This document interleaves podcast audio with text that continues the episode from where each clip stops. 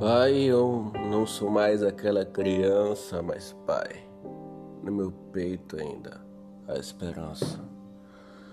O que ficou para trás a gente não esquece. Tem dias que a gente lembra do passado, passamos por coisas que a gente nem merece.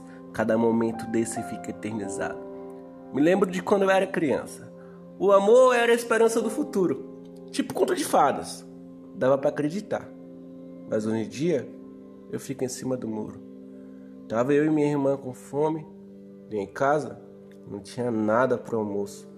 Meu pai chegou de um dia ruim e disse que infelizmente não tinha nada no bolso. Então ele conversou com a minha avó, que se encontrava na mesma situação. Conseguimos arrumar um simples ovo para dividir como quem divide o pão. Ele fritou o ovo e misturou com farinha. Deu para a gente na panela e disse: come. Nós três comemos e nos alimentamos, e aquele ovo saciou a nossa fome. A vida é passageira e passa depressa. Quem dirige esse carro humano somos nós. Tem dias que nos encontramos bem à beça, mas tem dias que nos encontramos em maus lençóis. A felicidade, você sabe que é questão de sorte. Mas o azar por aqui é coisa constante. Pá, pá, pá, pá, pá, pá, foi bala perdida.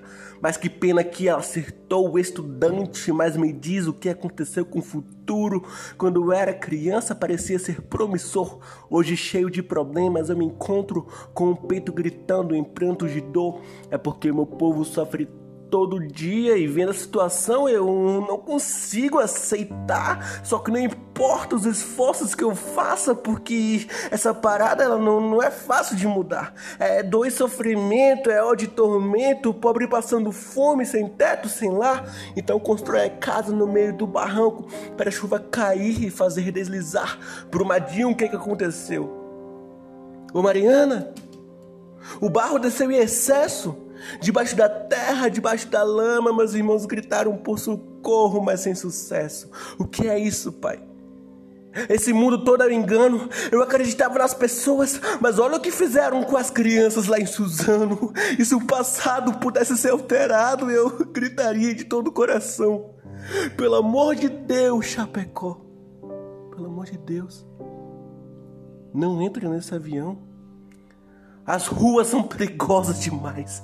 As pessoas por aí nos causam medo. Como pensar em falar em justiça? Olha o que fizeram com João Pedro. Sonhos são queimados todo dia. Tem coisas bem difíceis de se acreditar.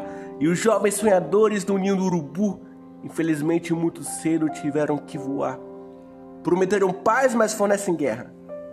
A balança da justiça só pesa pro elo mais fraco da corrente mas parece que a voz do povo não é mais a voz de Deus. E ainda temos que aceitar o que eles fazem com a gente.